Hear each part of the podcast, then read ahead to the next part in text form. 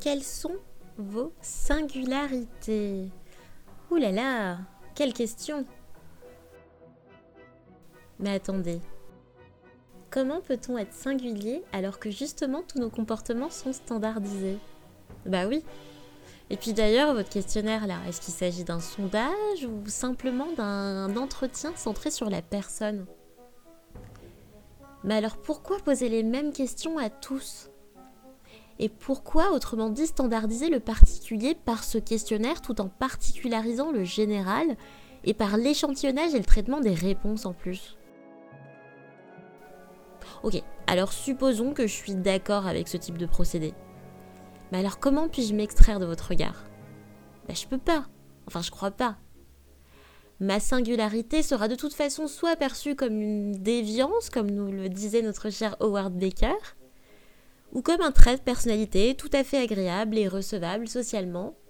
Mais alors serais-je un élément assez important pour innover et entreprendre? Bah j'en sais rien. En fait, faudrait que je trouve un juste milieu entre tout ça. Mais le souci, c'est que je peux pas être neutre avec moi-même. C'est impossible en fait. Mais bon. Là, je l'admets, je pinaille.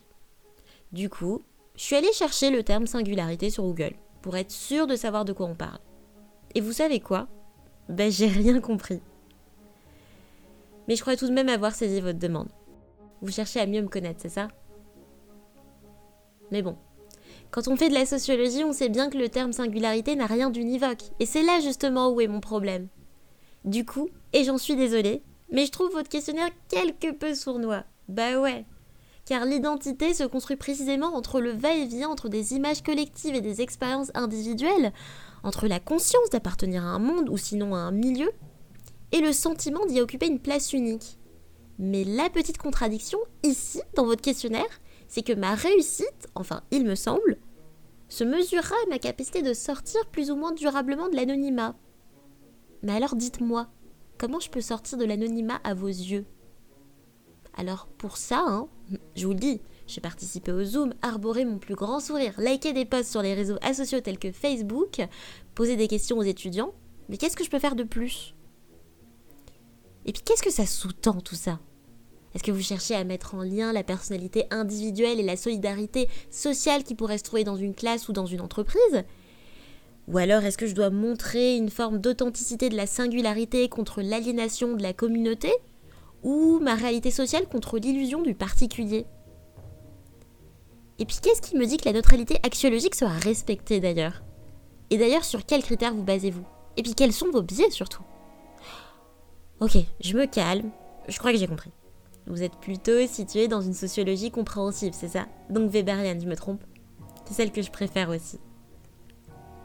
Bon, résumons. Donc si je comprends bien, mon travail aujourd'hui, ça va être d'aborder de façon descriptive une réalité, la mienne en l'occurrence, profondément normative, chargée de valeurs et d'affect, et vous, d'analyser tout ça. Ah ben bon courage Bon allez, du coup je me lance, mais je vous préviens, je vais être brève. Je vais pas trop m'éparpiller. C'est pas trop mon genre de toute façon. Créative, stop. Sensible, stop. Motivée, stop. Sportive, stop. Empathique, stop. Capacité d'analyse, stop. Pense beaucoup trop, stop. Souriante, stop. Voyage, stop. Dépassement de soi, stop. Gentille, stop. J'ai terminé, stop.